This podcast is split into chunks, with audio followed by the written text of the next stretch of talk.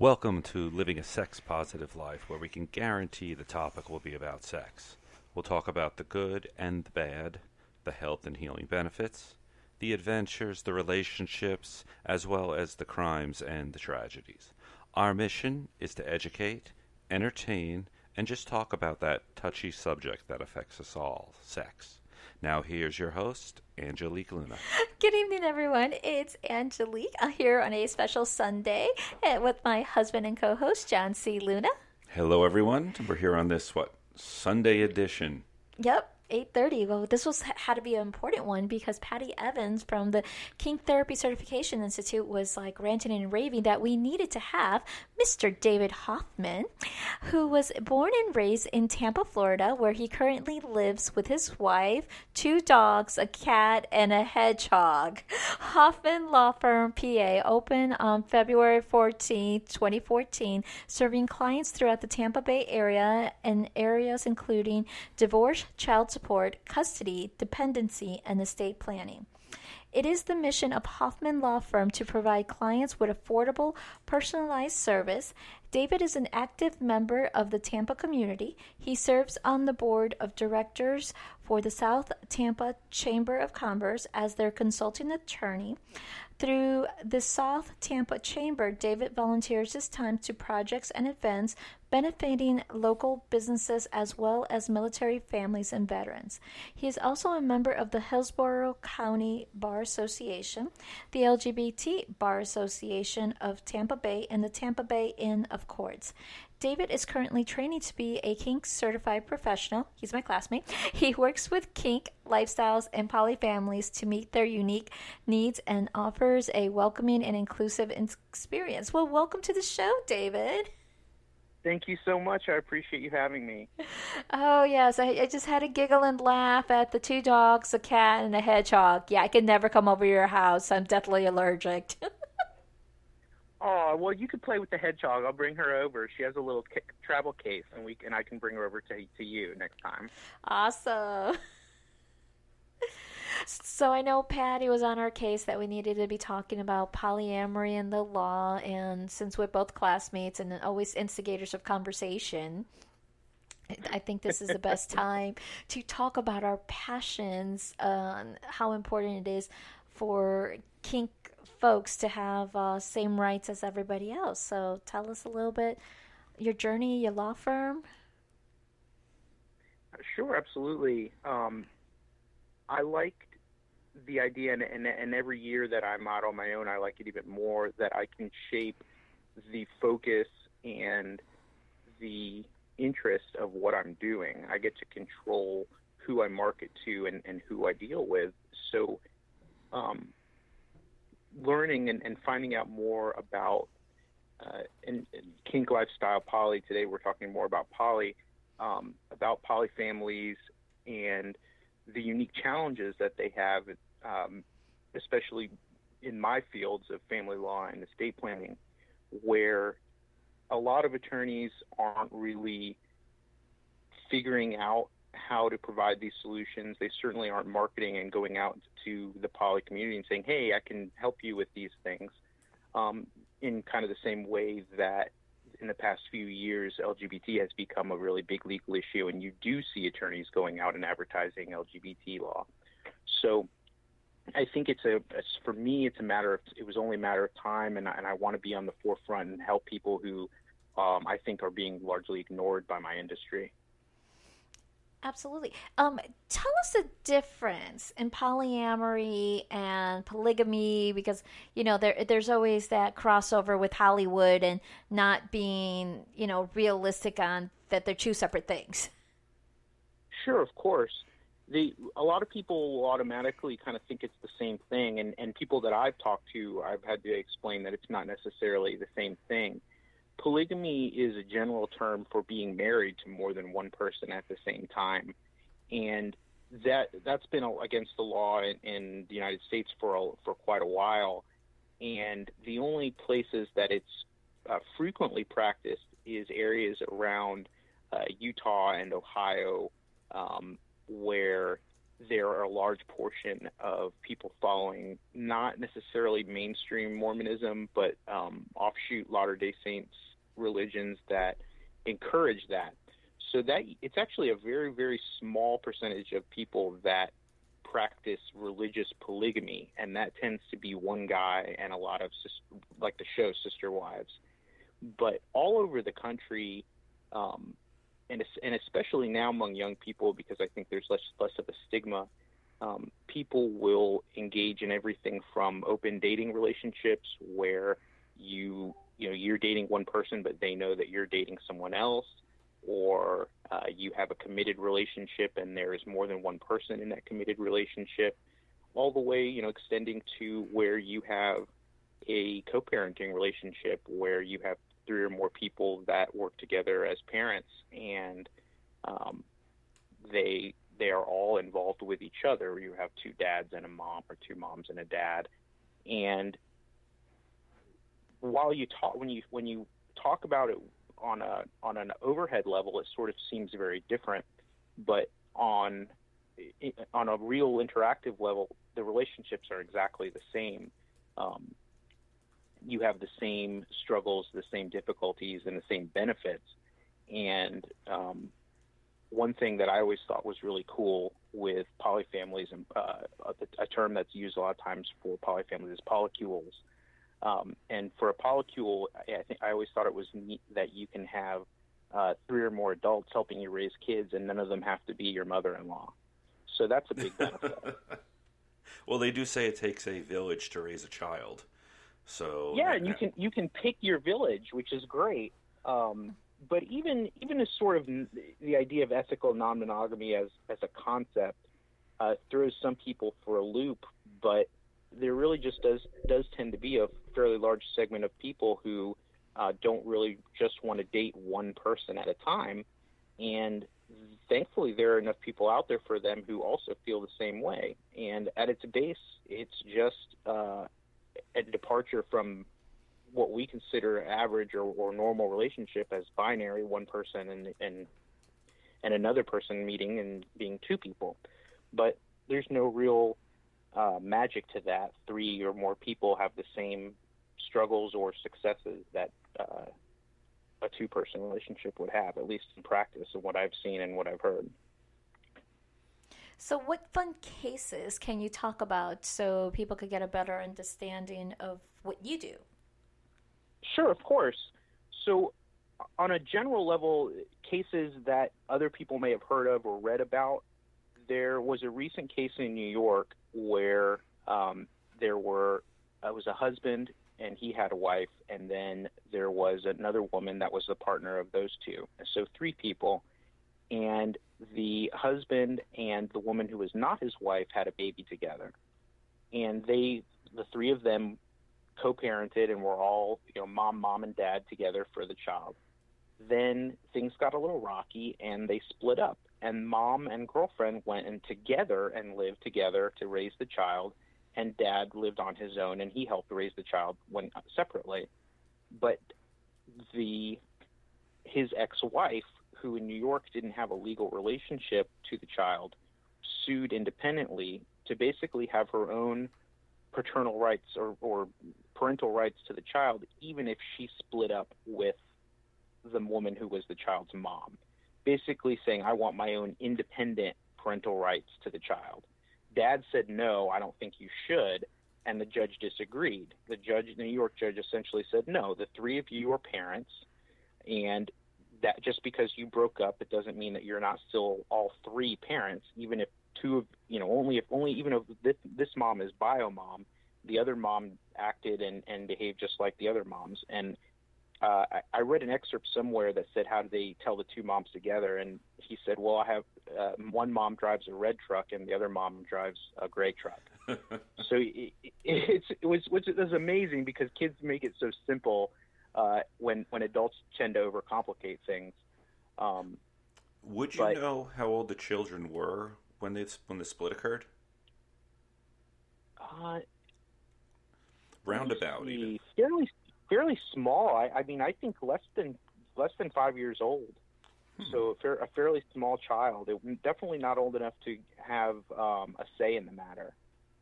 But the the reason that they were able to do that, and and the reason we haven't seen as much traction in Florida as we have in places like uh, Pennsylvania or New York, is um, the LGBT law, uh, law movement has helped create new definitions of parenthood, and and now they've created checklists of if you do these certain things, you are a parent, whether or not you birthed the child, whether or not you're married to one of the parents or you adopted it. And that was to protect non-married, non-adoptive partners in you know two-person LGBT relationships, but now it can be extended to polyamorous uh, families who can take advantage of those non um, def, what are called de facto parent roles and be able to legally assert themselves as and, and continue to be in the life of a parent that they of a child that they've been a parent to which you know I, I, I like to tell people having one loving parent is great having two loving parents is great having three loving parents is great. There's no real limit on the number of loving parents and there's no there's no cap on how great it is. The more people that you have loving and taking care of you the better. So um, as far as benefit or drawback to the child, there have been several cases in the U.S. and Canada that have pretty soundly said um, polyamorous parent is not a worse parent because they're poly. There was a good case in Canada like that um, where the court said no. You know, there, there's no evidence that the parent being poly has any damage to the child or any any negative effect on the child. Um, and and if anything, it's great that they have a loving parent. So in most parts of the U.S., that's going to be the the attitude you encounter. Certainly in you know, Tampa, Florida, modern uh, big city, any, anywhere on the West Coast would be similar um, attitude. But in unless you're in a more religiously inclined um, conservative area, judges don't really care what you do in the bedroom. That's interesting that the, the, the bedroom practices really uh, I don't have an, an, impact. It's who's garnishing the roles to the child, and and you know who, which actions are benefiting the child is, is sort of what I hear is weighed in terms of whether you're a parent or not.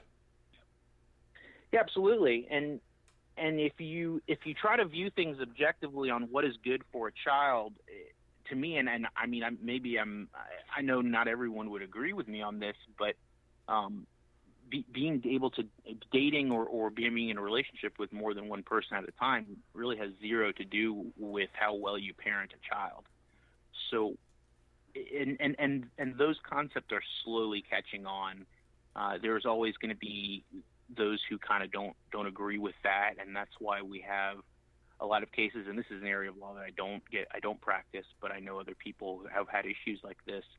Um, if you have a morals clause in your work, um, potentially in the military, I haven't seen too many military cases yet where there's kind of like a vague conduct unbecoming or, or a vague morals clause.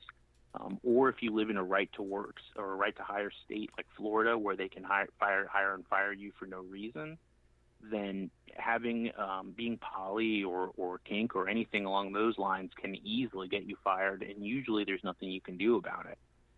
So it really some of it depends on where you are and the social attitudes of the place that you live.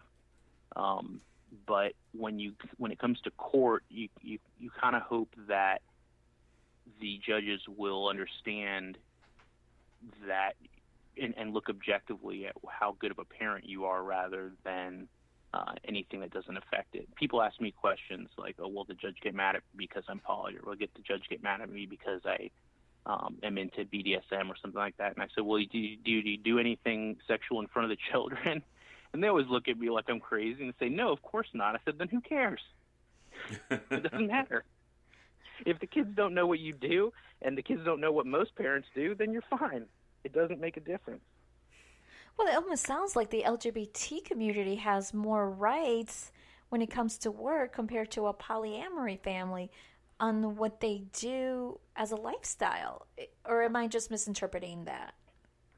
You're not. It's the both in in the legal sense and certainly in the social stigma sense, it's not, in a sense, okay to um, discriminate in the workplace against someone who is um, gay or trans or, or anything along those lines, um, even if it might be legal. But there's not really that idea of oh they fired me because I'm poly. There wouldn't is, is not as much outrage just because it's not uh, in the public eye as much, and, and there really isn't as much activism. But in, in until there are some more significant constitutional changes, employers will use excuses to get around LGBT firings. But that's bulking up, and I think um, poly protections are just not are not going to be too far behind that. I think it's just a matter of time. It's a natural course where certain certain groups who have more vocal advocacy will get rights quickly, but others will be able to follow on and, and use that progress to their advantage, which is which I think is exactly what's happening. Well, in our field, obviously, we run into a lot of uh, uh, poly people and run sure. into people who take it a little further that obviously it's not only poly in a dating sense, they take it to the point of having a child. Um, but now, hearing, like I said, you're focusing part of your law firm into this. Are you seeing uh, enough of this that when we bring up poly to, to, to, you know certain people, it's like, yeah, we know people do it, but you know it's it's certain people or, or, or it's such a minority. And you know it seems to be coming more and more. And now that you're focusing part of your law firm on it are you seeing that many cases that it's been growing say in the last five or ten years in your opinion? This the, it's a good question. It, it sort of requires a couple of different answers. The the community at least that I've found locally is very large. So even helping not but not everyone is going to need a lawyer at the same time. There there are a lot of non-polyamorous people and and most of them don't need a lawyer at any given time.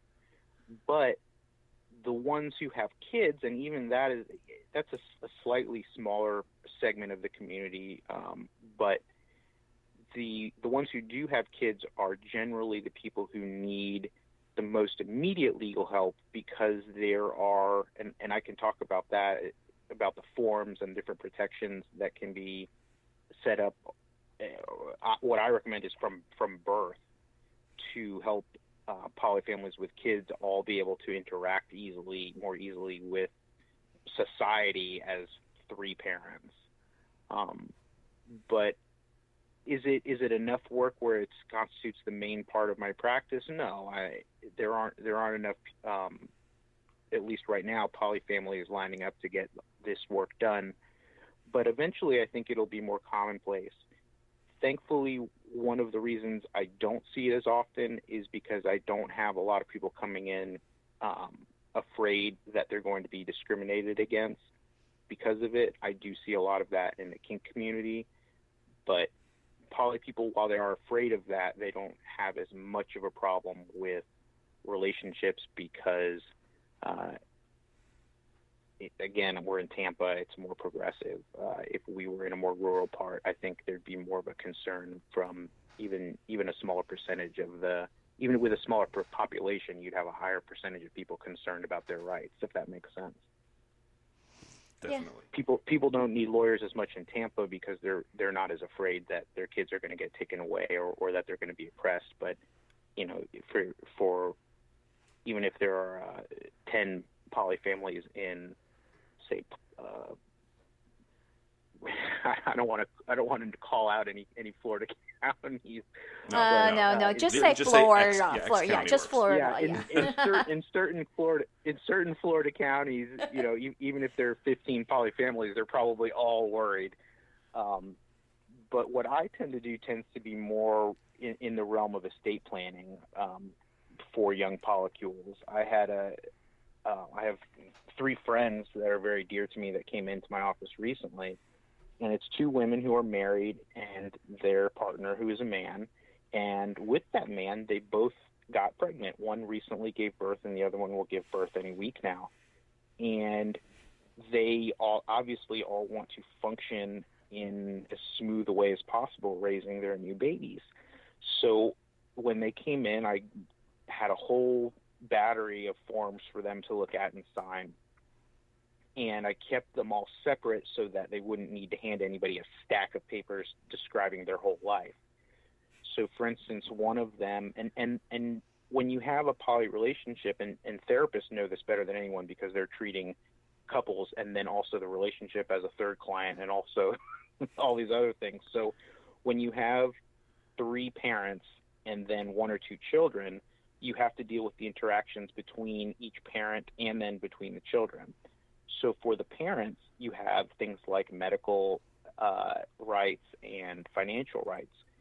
You want all three of you to be able to access the bank accounts. You want all three of you to be able to uh, write checks or deposit or talk to the representative from the mortgage company and you also want all three of you to be able to get each other's medical records, to go visit in the hospital, to be led into the ER, all of the things that you would expect if you were married. And a lot of those things would not carry over if you don't have these documents. But there are forms that if you have them with you and you put them in front of the person, then they'll give you the the, ac- the access or they suffer the legal consequences. And uh, one the main form, the power of attorney form, says at the very top, you know, failure to uh, abide by the terms of this agreement can can you can suffer legal consequences under, and it the statute because uh, it's serious business. You don't want someone turning you away from uh, from your partner at the hospital because you're not married to them. Um, and then aside from that, and then estate planning and and uh, you have medical power of attorneys to determine who's going to uh, watch out for make medical medical decisions for you when you're not uh, when you when you're incapacitated. And for instance, with this trio, um, as with most families, one of them was kind of the responsible type A doer. And everybody wanted that person to be their personal representative. it didn't matter who it didn't matter who was just like, nope, this is no, they're in charge. God help us if she's the one who gets sick. Oh God. Um, and so, and, and so the, you know, you have, but you have to make those arrangements ahead of time and, and have the form to be. And, and they said just carry it with you if you have to do this stuff. Um, then you have all the dyna- dynamics with the kids, and that includes school, travel, doctors. I mean, anything you could think of um, where if you are married, it's no problem. You know, mom and dad and and you guys are on the list, and and the principals are familiar with that concept, so it's no problem.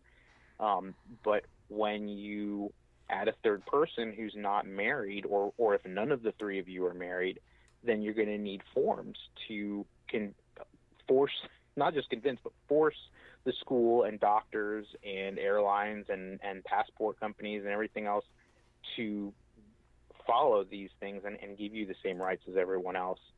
So I do separate travel permissions for all three parents, making it uh, clear that any of the three parents can travel wherever with either of the kids. And each of them will just have their own forms that they take, and they say, okay, well, I can go to, you know, France with this child. Yeah, I know I'm I'm not legal dad because the moms are married to each other, but here's my form. Um, and and oh I can I school you have to let me pick up uh, our child from school even though I'm you know not not legal mom or I'm or I'm not bio mom but here's the form that says it so let put me on the list.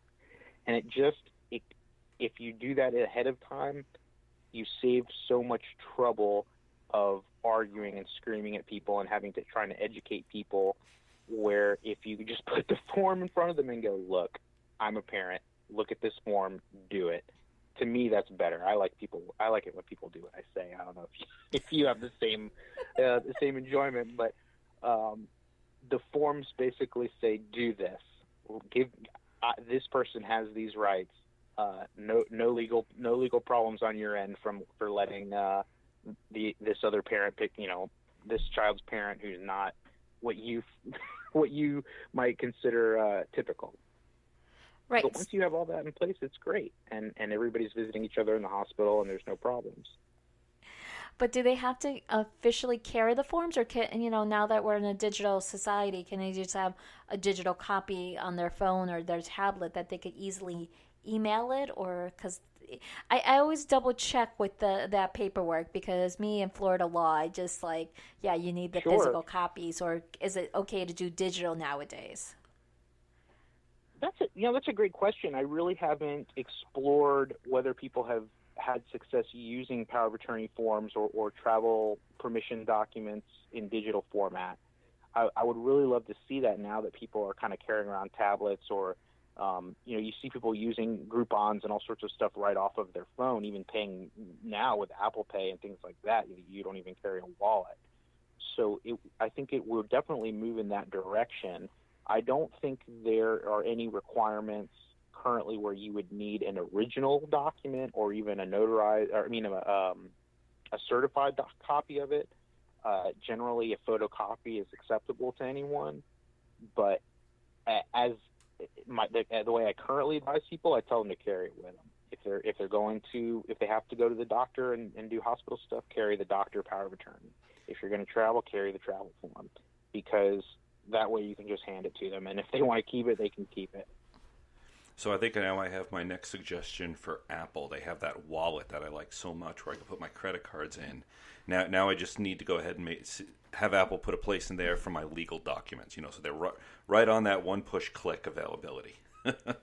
Yeah, absolutely. Or or just get the get the child registered so that they can scan the kid's neck and they will know what parents have permission to access it. Oh, that's a whole nother that's a whole nother legal issue, I'm sure. Oh well, the doggies get doggy chip. Why not the kids? Yes, but David will See, confirm we're on there's the same page. But David, you can confirm no dog has ever sued his owner of invasion of privacy. Not yet. Uh, not not yet. I, I think if my wife was a lawyer, she'd take the case, but uh, not. It hasn't happened quite yet. So I don't know. I don't think kids can sue their parents. It, it, it'd be one when they're 17 and a half. You got to pull the chip out. I think that's the compromise. Nah, just keep it on forever. Yeah. Oh, I can see several parents just not even telling them about it. Oh, don't worry about it. You're fine. Keep going. No. It's just a scar for birth. Don't worry about it. And then you know, that way you can track them. It cuts down on stress a lot. Well, most teenagers are, are surgically attached to their phone, and uh, unfortunately, my teenager found out how to turn hers off, and she keeps saying it's an accident. I'm like, yeah, sure. She must be so bad with technology. She keeps turning her phone off by accident. no, she just keeps switching teenagers, phones. right? Teenagers don't know how to use phones. Exactly, they don't. Yeah. So, what's have been one of your favorite cases to negotiate or deal with? It doesn't necessarily be poly, but I'm just curious because you know, being family law. I mean, I, I I have my backstories and pages and pages of my experience, but I, I'm just curious from a lawyer's perspective. Oh my gosh, it's never boring. Um, it's. I, I think in general, whenever I, you you frequently see parents who think that the other one is immoral for one reason or another, and so that covers all all areas. You know, poly, kink, anything that that people might.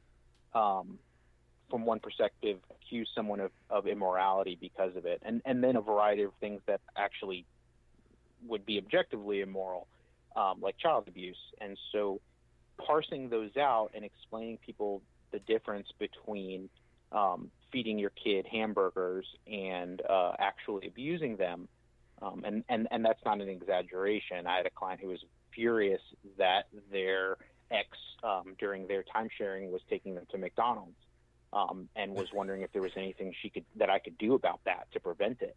Um, so yeah, no, and but but that's not you know that as ridiculous as that seems, that is par for the course. And it's not you know these people aren't crazy; they're just very protective of their child, and they're under a lot of stress, and they're trying to make all the best decisions possible. Um, but the the line when, when you're when you're on the defensive or, or, or even especially if you're on the the offensive and you are dealing with the best interests of your child, people will suddenly start coming up with things that they think are immoral that they never really even gave any thought to before. So um, you'll have cases where one of the parents or, or both at one point were um, poly or were swingers or or anything along those lines, and now aren't. And nobody really had a problem with it until the divorce case started or until the custody case started, and now it's a big deal. So what's what's interesting and, and exciting and stressful for my job is sort of parsing out um, real versus imagined concerns and then tempering people who legitimately have concerns over things that are not really important. Um, so, you know, separating the child abuse from the hamburgers of the world and uh, poly tends to fall squarely within hamburgers, but um, well, it could be a vegetarian people, family. People. Yeah, well, so that's abuse. Is, if even if even if you're vegetarian, though, if if your kid's you know nine, and when once you're divorced, dad wants to feed the kid hamburgers, you got to feed him garden burgers at your house, and dad feeds hamburgers at his house. It's just it's not worth uh, arguing certain issues when it comes to parenting because no parent has ever that I've ever met um, doing family law has told me that the other parent is as good or better at raising their kids as they are. Ever. Yeah. One person always thinks that they're slightly better at it. the laundry list of things is amazing. I know I've I went through my fair share, and even I, I was very grateful. I finally found a, a son of a bitch asshole of an attorney that took my case and helped me weed out all the friggin' drama from Baby Daddy because some of the stuff that he was coming up with, I'm like, are you freaking kidding me? Seriously? I'm like, so I do tarot readings for entertainment. How does that make me a bad person? Oh, see, you have so you have firsthand experience of exactly what I'm talking about. Yes. That's and that's the kind of thing people will come into your office and go, "Oh, well, she's a witch." Mm-hmm. Well, what do you mean? What do you mean she's a witch? Oh, well, she does tarot readings. Uh, oh, well, I don't. I don't think the judge is going to think she's an actual witch if she's doing tarot readings. You know, and then and, and then you know, because you never know, someone will come in. I've I've had this where people come in and they say, you know, oh, um, you know, I, I tried to make it work, but you know, my my spouse has a terrible has this terrible secret, or or they have this horrible thing, and what it turns out is, you know, either one spouse is frigid, or or they don't or, or, or they're bi or, or they like to dress up in women's underwear or something like that. And I, I sort of try to, to encourage people who have those issues and they haven't done marriage counseling and haven't talked with therapists. I'm just like, well, you know, maybe talk this out because it doesn't sound like the problem is between the two of you. The problem is that you didn't know this about this person and maybe you can work through it. Um, because there's also a concern like, oh, I just found out that my husband uh, wants to be poly and open up our relationship, and I think that will destroy our children. All right, let's let's take a step back. Maybe you don't need to be in the lawyer's office. Maybe you need to be in the marriage counselor's office. Come on, let's let's look at this objectively. Um, so people can freak out unnecessarily, and, and that's why I like to work closely with um, therapists like Patty Evans, and and you know more when I go out like in Orlando area with people like you and other stuff like that. So um, you know, I guess what I'm saying is people freak out, and not necessarily always permanently. You can talk them down. So oftentimes, you, instead of taking their case on for divorce, you actually kind of weed them out to like, hey, go. This is a therapist thing. You could save your marriage. You just need to go see a therapist. Yeah, and I, you know, I, and I never close the door on people. I always will let let someone know, even if I don't think that I can help them or that the time is right to help them. I always let people know, you know, if you have any questions, you come up with any new issues, come and talk to me. But if if I don't think the time is right for them to file, that's what I'll say. That's what I'll say. I'll say, you know, it doesn't look like you you really are in a position where you should file yet. You know, divorce people don't realize um, this is and this is this is big. People don't realize how stressful and difficult and expensive and time consuming divorce is sometimes. And they will get into a big blowout argument with their significant other and decide that maybe it's time to call it quits and they'll go and talk to a lawyer. And to me, the lawyer there has an ethical responsibility to look at the situation and go, hey, um, I understand you're mad. Let me put things in perspective for you to make sure this is really what you want to do.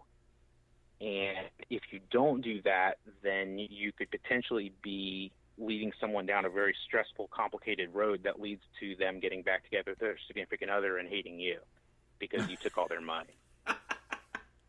Don't remind me how much you guys cost. I my legal bill since my child was born is about thirty five thousand dollars, and she's sixteen, going to be seventeen. Thirty five grand, young man. That's an expensive case, no no doubt. Uh, the average case for me tends to be much lower because I push people to uh, form agreements. That way, they're making their own plan for the, raising their kids and, and dividing up their stuff rather than having a judge who doesn't know them uh, meet them for a couple hours and then make the call. But sometimes you simply cannot make a deal because either the other side, the other person is, um, you know, an, an evil psychopath or yep, uh, stubborn. Yep. You know, that you know, so so those cases get expensive sometimes, uh, especially when you're carting in expert witnesses or taking depositions of 100 people. Uh, I, I work a lot. The, the majority of my clients are working families, blue collar people who uh, don't have a million dollars in assets or, or properties to divide up, but they have serious concerns over their kids, and, and that's usually where a lot of the drama and the fighting happens.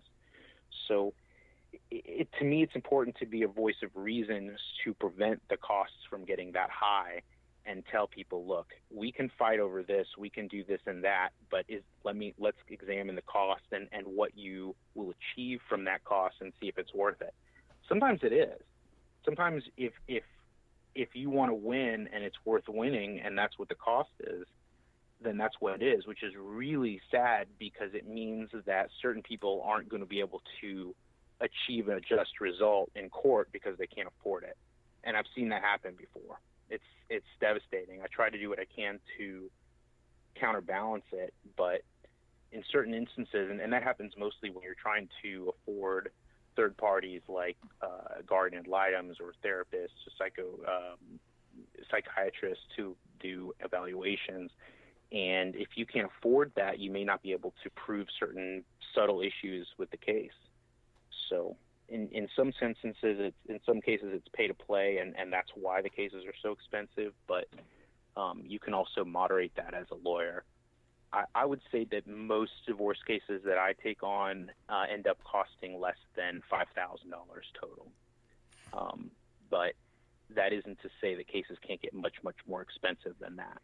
Um, hourly fees in uh, Florida tend to range anywhere between two hundred and five hundred dollars an hour on average, and you know most people in Tampa will take about thirty five hundred bucks from you up front, which gives you kind of a good idea of what the um, lower end of a divorce cost. It's not cheap almost ever, unless you literally have no kids or property, uh, or you have already in advance decided what you wanted to do and agreed on everything.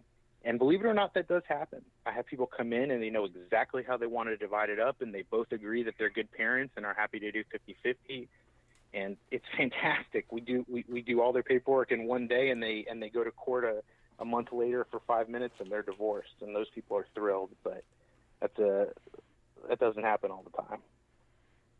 So question and let's go back to poly. How about if it's mm-hmm. outside family like mother fathers like grandparents i guess or brothers or sisters that come in and attack the polycule family and saying that you know this is you know demon or anti-religious or whatever but yet it works That's for the polycule? question that definitely happens. That's a fantastic question. Meddlesome parents are are ever present in in my job.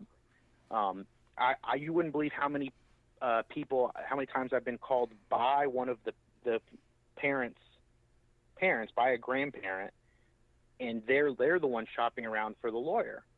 Bec- and so that happens constantly. And for one, I, I try not to deal if if it's a parent trying to act on behalf of their kid, I try not to deal with the parent. I say, okay, well then have your son or daughter call me and I'll talk to them.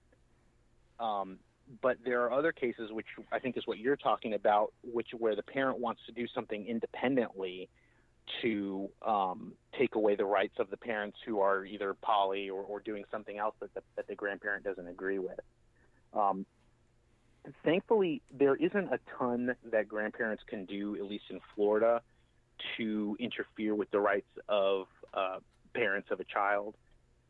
The what the route that they tend to take, and it's the route that many many people tend to take uh, out of desperation or vengeance, and it clogs up the system, is to file a child abuse report. So you will get parents occasionally that come to me and say, "Oh, you know, my my mom, who I don't have a good relationship with, or or my uh, you know my partner's dad, who we don't have a good relationship with, called uh, DCF, called the abuse hotline on us because of this issue." And sometimes I'll have to step in on their behalf and either talk to DCF or talk to the Attorney General's office and go, look, you know, the, and and and they get it. You know, the especially like I said, especially in Hillsborough County, they get it that sometimes um, people who have a different view of morality want to get involved with their grandkids' lives. Um, that isn't to say that that is always a bad thing. I've had plenty of par- grandparents intervening where they're desperately needed, but um, as far as being meddlesome, the danger is when they are infecting the, the brain of the of one of the actual parents and convincing them that the other parent is immoral, and um, that happens too. So you just have to try to temper it and and not let that bleed into what you do. I won't advocate for um, that type of position. I, I won't come to court and say that someone is immoral because of poly or something like that, even if that's what my client is telling me. I will tell them that they're wrong, that I think they're wrong, and I can either defend them on other bases that I think are correct, or they can go find a different lawyer. Yeah, it's just kind of s- sneaky how they do that because I, I, you know, because you do both LGBT and also polyamory. I just think that's very f- frequent that you know parents know better than their own kids, and I'm like, really? Let's see how successful Constant. your relationship is. Well, and, and and it's very frequent and organic, really, if you think about it, during a separation where a, a couple once when a couple breaks up, one of them may go back to their parent and unload and vent and say all these horrible things about them, and that may include some stuff that's kind of irrelevant. But once you demonize someone enough, then you know you're protecting either you're protecting your child as a grandparent, and you want to go after this person for any reason at all. So uh, a lot of times grandparents get in the way of co-parenting. That that's sort of it's not like in the legal realm like they're not suing people or or trying to get rights taken away but rather um, they are causing trouble for parents who are trying to take care of their kids either by refusing to babysit because you know I'm I'm not going to babysit during you know Angelique's time because she's she's one of those uh, horrible poly people or, or those horrible swinger people and I'm not you know I'm not getting involved I don't approve of that well, thanks, Grandma. You know, uh, little Susie needed a babysitter, but I guess since you're on your high horse, no babysitter for little Susie. Um, you know, or or constantly talking bad. You know, Grandma's babysitting little Susie, and always, you know, the whole all day long telling little Susie how uh, her dad is this horrible man for being a polyamorous and how he's going to burn in hell. Well, you know, that's not good, and you're not helping the child at all. And so when I have mom that comes and goes, Grandma is, is pouring all this poison in our child's ear. What can I do? And now I have to kind of look at it from a legal perspective and ask and tell them, um, sorry, you know, either either you are around grandma or you're not. But if your spouse lets grandma babysit, um, if your ex lets grandma babysit and she's saying all this stuff, well, maybe that's a bad environment for the child. And and now you're on a whole different roller coaster because you're going to court to asking the judge to make your ex not let his mom babysit because mom says bad things about you and your poly relationship. It's a huge, crazy web that you can encounter with this kind of stuff. Yeah, calls for more psychological evaluations there by the uh, number one shrink of Florida. Learning from experience. That happened to me. Oh, I, I wish I could just send everybody to shrink and just get reports. Like I, I, everyone who comes into my office, I wish the first thing I could do is send them for a full workup, uh, psychological workup, and then deal with them. You should add that to your clause. It's like I will only treat you if you've seen the therapist first. oh man, it would be wonderful. Well, let me ask you. You've brought up a lot of points, honestly, that I had never thought of. Uh, if you're being poly, things you have to look out for. Again, whether it's uh, is estate planning or with a child. Uh, now I'm going for the sensationalist one out there. What is uh, poly or even kink in the news these days? That that that's legal cases. Um, what stuff that people who are considering or are in poly or kink should know about? Um, you know, the news it, it it really is only as good as what's popular. Uh, right now, when like at the very beginning, you mentioned when people say poly, one of the most common retorts you'll get is "oh, sister wives," because that was what's what's been on TV more recently.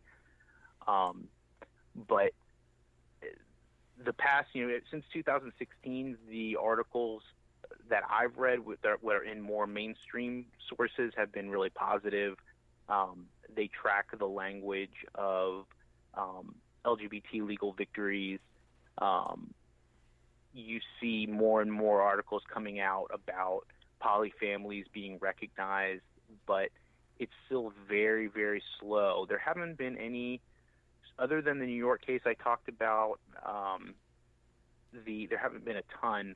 Uh, in Utah, like we mentioned, uh, there Utah has a lot of laws that affect poly families because of their focus on polygamy, and so in an effort to if you if you live in an area that is heavy um, in offshoot um, and and, I, and I and I'm sorry I'm not using the right PC word and I apologize to any um, Mormons or LDS uh, followers out there but if you um, live in an area where there are a lot of the offshoot sects from that who do practice polygamy you're going to find a lot of laws that are set up to inhibit that and those laws will also inhibit polyfamilies. And one that has been gone back and forth now for the past couple of years in Utah is our laws about cohabitation.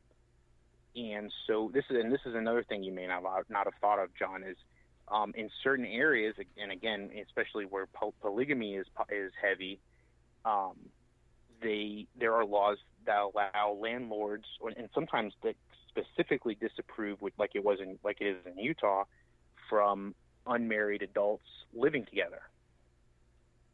So if you and me and Angelique all decided to get an apartment, they might say, no, no, no, you know, you can't live with David because he's not your roommate. You guys are all living together. And that's immoral because that's just like polygamy. And you'd have to go back and go, no, it's not. We're not married. It's not polygamy. You're just discriminating against us and so that's that's the exact argument that's gone back and forth. Um, there was an early victory, I think, in 2013 that said that the cohabitation law was unconstitutional, but then it got overturned, and the higher court said no, it is okay that we can ban people, um, certain unmarried adults, from cohabitating. So that's that's sort of one thing that I'm following in the news because it has such a direct impact on people, and it seems like such a no-brainer to just allow whatever people who want to live together to live together. But it's it kind of shows you how morality, even even applying to something that isn't isn't even intended to apply to, because these laws aren't really were never created to affect people who are not polygamous, and and they were really never uh, created to aim at anything other than um, this religious polygamy, but it has much more broad-reaching effects. And so, and but in a positive way too, because like like we talked about, the um, LGBT legal victories has a broader-reaching effects that are beneficial for poly families. So, it's it's worth watching the news for any real you know civil rights progress because there's a trickle down effect that benefits everyone when that happens. As you tell this story, my mind's thinking Three's Company. Um, yeah, yeah, that's a that's a perfect example. That's a perfect example. He had to, he had to pretend that he was gay because otherwise they wouldn't let him live with two women. And now when you tell people the plot of that story, they're like, "Are you? This was a TV show. They allowed this on television." And that's the tip of the iceberg. If you if you actually watch the show, how how un PC it would be for today. But those that those rules are not exclusive to that fuddy duddy landlord. That's those are entire states have rules like that. And they're probably still on the books since the show, and that was in the seventies. Yeah, oh, yeah, absolutely. This this law I'm talking about in, in Utah is still going back and forth. So that's current. Well, I, I could I could see it being, like I said, a, a morally uh, morally influenced bill. Um, I could definitely see in certain areas though where that could never fly because you find me a single person who can afford their own apartment in New York or San Francisco, and we're that's a rich person. No one could afford to live on their own.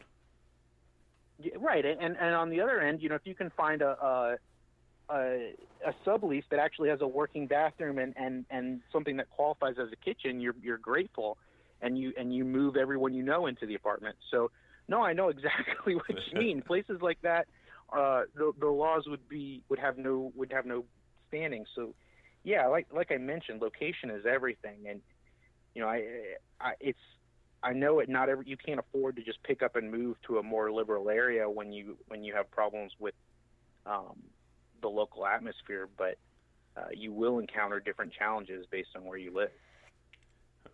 Well, going back to, uh, I'll bring up Three's Company yet again. Um, as politically incorrect they were, and there was a list of them, uh, all in the family. That was one of the most politically incorrect shows. However, um, in- Purposefully, though, funny, but part of it was purposeful. Part of part of it was they were. They, I think they tried to be as defensive as possible in certain aspects. But at the same time, they actually broke some racial and, and uh, uh, LGBTQ boundaries. The whole idea of putting George Jefferson, which was a, again a black male, on the same level as this racist and making them talk together. Uh, and then they spawned off and actually had their own show, The Jeffersons. It, it's funny how these shows, which by themselves they probably won't show except for really late night on small channels anymore today, actually helped many of the causes and at least got it out in the public so we could talk about it. Yeah, the, the, All in the Family reference. I, I've had that same conversation before, and, and you're absolutely right. That's sort of what I was saying. Is it, it was in, it's so intentionally over the top because they wanted to show you. Um, you it, it wouldn't be impressive if Archie was changing his mind about you know uh, race and and and LGBT and, and whatever else if he wasn't if he didn't start out as an incorrigible uh, backwards racist. You know, if, if he started off as a as a perfectly reasonable person, then his journey towards acceptance would be meaningless. Very true. Oh darn the ratings. no, but that's good. We want to show, want to see people who who are uh, you know phobic uh, making a transition to not being that way, rather than you know portraying this uh, false utopia where everybody accepts and loves each other, because that's not really how it is. So we want to show people, you know, show instances of us reaching out and changing minds and and uh, interacting because i unless you are unless you know and interact or, or, or talk to people who are who are poly or, or who have um, you know more than two parents in a uh, parenting situation, you may not realize how similar they are to you and and how few differences there actually are. Um, so proximity does a lot for that, and and so you know if if people are curious about poly and not necessarily about practicing it, just learning more about it, go on Facebook. They, when I wanted to learn more, started to learn more about poly and wanted to meet more people and ask questions about how um, the law affects their lives and, and the questions they have and the fears they have, I was able to find a lot of very popular, populated, and active Facebook groups. Um, and I'm sure that's true across other internet forums, but I'm uh, I'm too old at this point to be using things like Snapchat and uh, the stuff that, that, that the young folks are into. And, uh, turning the, the ripe old age of 34 this year, I've already Hush! sadly quite You had just totally made fun of me unintentionally. Thank you very much No. because I am on Snapchat and Instagram and all those. And I'm 41, soon to be 42, which is the answer to all life. See, but so that means that you are on a on a practical level are younger than I am because you haven't been left behind by the technology. The problem is I have to keep up with a teenage daughter. That's why. Ah, see, that's the that's the thing. As as someone with no kids, it's no problem to me. I can fade into uh, technological dinosaur life as long as I can work the TV and my phone. Uh, a- another question that just popped up because uh, Poly Weekly was over in Dallas, and there was a lot of controversy about um, a lot of the information for polyamory is predominantly white and not enough for people of color. Have you seen that in your practice, or what's your thoughts and you- do feelings about it? I, I I'm gonna, I mean I'm I have to plead ignorance. I don't know. Um, what do you mean like the information? Well, if you is- really is look mostly for white.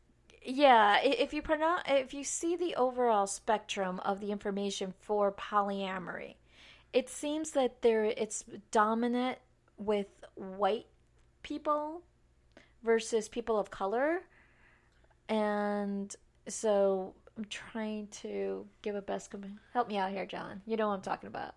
Well, I, I would say, having gone to a few poly conventions, um, except for the one we had in Atlanta, which was specifically uh, a, a convention color. of people of color and minorities, um, most of these conventions we go to are, are predominantly White. White. Oh, okay. I see. I see what you mean. I, I thought you meant like like literature or, or, or information. I see what you mean. Like the like the visible community. Correct. Which, that's and that's interesting because I, I would say that that's probably um, only like half accurate. The pri- privilege allows white people to engage in things like polyamory with fewer judgments. Um, so, you know, uh, lucky for you if you if you have white privilege, then you get fewer people um, judging you. But for um, so I think there's some fear for any type of minority group that they're already uh, being oppressed or or persecuted, and if they add another thing onto it, like being poly or or kink, then publicly, then that'll be all the more um, problems that they'll have to deal with. So I get that. I mean, I, I could get why um, my, a minority may be more hesitant to go to a convention or to public publicly identify as poly or kink. Um, but I think in actual practice, it's not as um, not as one-sided as that. You know, I think it's I think it's not repre- not really representative of what the actual poly community looks like at all. I agree, and it's I- but I- probably yeah. based on area, like you said, different locations. Um, just even Yeah, in- that's true too. I mean, if, if you're if you're in in Montana, then yeah, of course your convention is um, going to be you know all look the same, but it's also probably going to be boring because you're in Montana. yeah, all five of you um, in Montana. With your guns.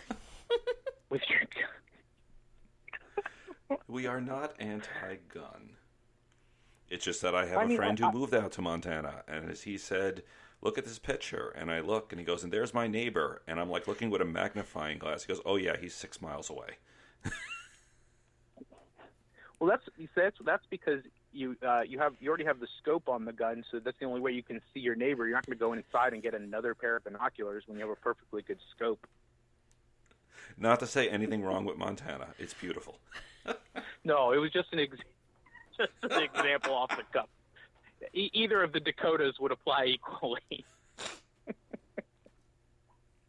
but yeah, no, it's for you know, in all seriousness, I you know, I, I people avoid stigma. So if you're already in a persecuted group, it's it's understandable that you wouldn't want to subject yourself to further persecution. So as poly becomes more mainstream, I think we're going to see a more um, publicly diverse poly community. Um, I, I don't think it's poly is like a white thing. Um, poly in the news might be, and poly in, in public might be, but um, that's You know, that's just a, a, a public front, and it's for right for right or wrong, it, it's what you kind of would expect. Um, Well, you know, hopefully that- any. I'm sorry. Go ahead. No, no, no. Go ahead. I say, I'm hopefully um, we're going to see this change over time because poly is obviously becoming Oh, yeah. more, more acceptable. Oh yeah, I, I don't think there's any doubt. I, I as things move into the mainstream, uh, you you'll see a lot less uh, or a lot more diversity and, and, and a lot less uh, stigma and, and you know weirdness about this kind of thing. I, I I definitely see that we're moving into a direction which is great considering the the foundations of America. We're we're ten, generally very religiously conservative people uh, that Americans are moving towards a much more sex positive outlook on life. So this was great. Thanks for coming on the show. As always, a great conversation. We have a blast there. My pleasure. And how could everyone find you there? You can uh, find me on my website, hoffmanlawfirm.us, like United States. You can email me, david at hoffmanlawfirm.us. You can find me at, on Facebook. I have a public Facebook profile, David Hoffman. I'm also on Facebook with my law firm, Hoffman Law Firm PA. And uh, feel free to call, email me. I'm always happy to answer questions. I offer free consultations. My office is in downtown Tampa. Thanks. Cool. Thank you, everyone. Oh, for and I will be giving a presentation this year at You Florida Power Exchange called BDSM and the Law. You must obey. Ooh, I like that one. Coming from you is going to be interesting, the dynamics, because you're half Hispanic and always with the chancleta here with me. I, I have to, yeah, that's why I'm on the phone because if I was in the studio, I have to expect, I've had, I would half expect the chancleta to come fly, flying across the room as soon as I said something wrong. You know, I had to get explained what exactly that meant.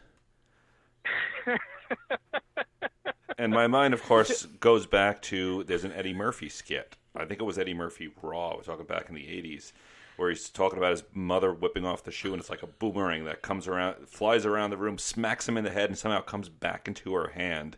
The this magical shoe. Yeah, it's it's it's not Hispanic exclusive. The hitting people with throwing shoes at your at your children, um, but but the the chancleta, the the the Hispanic flip flop. My my grandmother didn't use the chancleta. She did throw shoes. She had those slip on espadrilles, and she, man, she could get some velocity on that.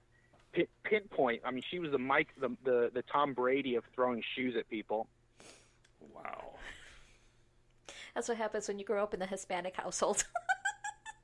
Yeah, I mean, she could throw a shoe and it would hurt when it hit you. Okay. Well, I'll I'll be sure to come by because I want to hear this. Um, what, what, what was the BDSM title of your uh, presentation? You must obey BDSM and the law. Yep, and that's going to be at Florida Power Exchange, and we'll be there in August. I can't. I'm pulling up the dates right now because uh, uh, August 24th to the 27th in Tampa, Florida. Tickets are still available. I know they're closing up too soon because uh, they do like to keep it small and intimate so everyone could have a chance to talk and learn. So, and we'll be there too. So, Hopefully, broadcasting. I live. really look forward to seeing you both. definitely. Take care, David. Talk to you soon. You too. Have a great night. Good night. Find us on our webpage, livingasexpositivelife.com, on social media Facebook, Twitter, Instagram, on Living a Sex Positive Life, where you follow all our stories and adventures. You can find me on all social media as Miss Angelique Luna. And you can find me on Facebook and Twitter as John C. Luna. Please reach out and let us know how we're doing. Please like, share all our contents, leave your opinions, comments, complaints. We accept it all. But we also like to thank our sponsor, The Woodshed. You can find them on their webpage, thewoodshed.orlando.com, and they're also on FetLife and Facebook, where you could see a lot of their events and promotions going on. so thank you very much for uh, joining tonight. Thank you. Have a good night, everyone. Bye. Bye.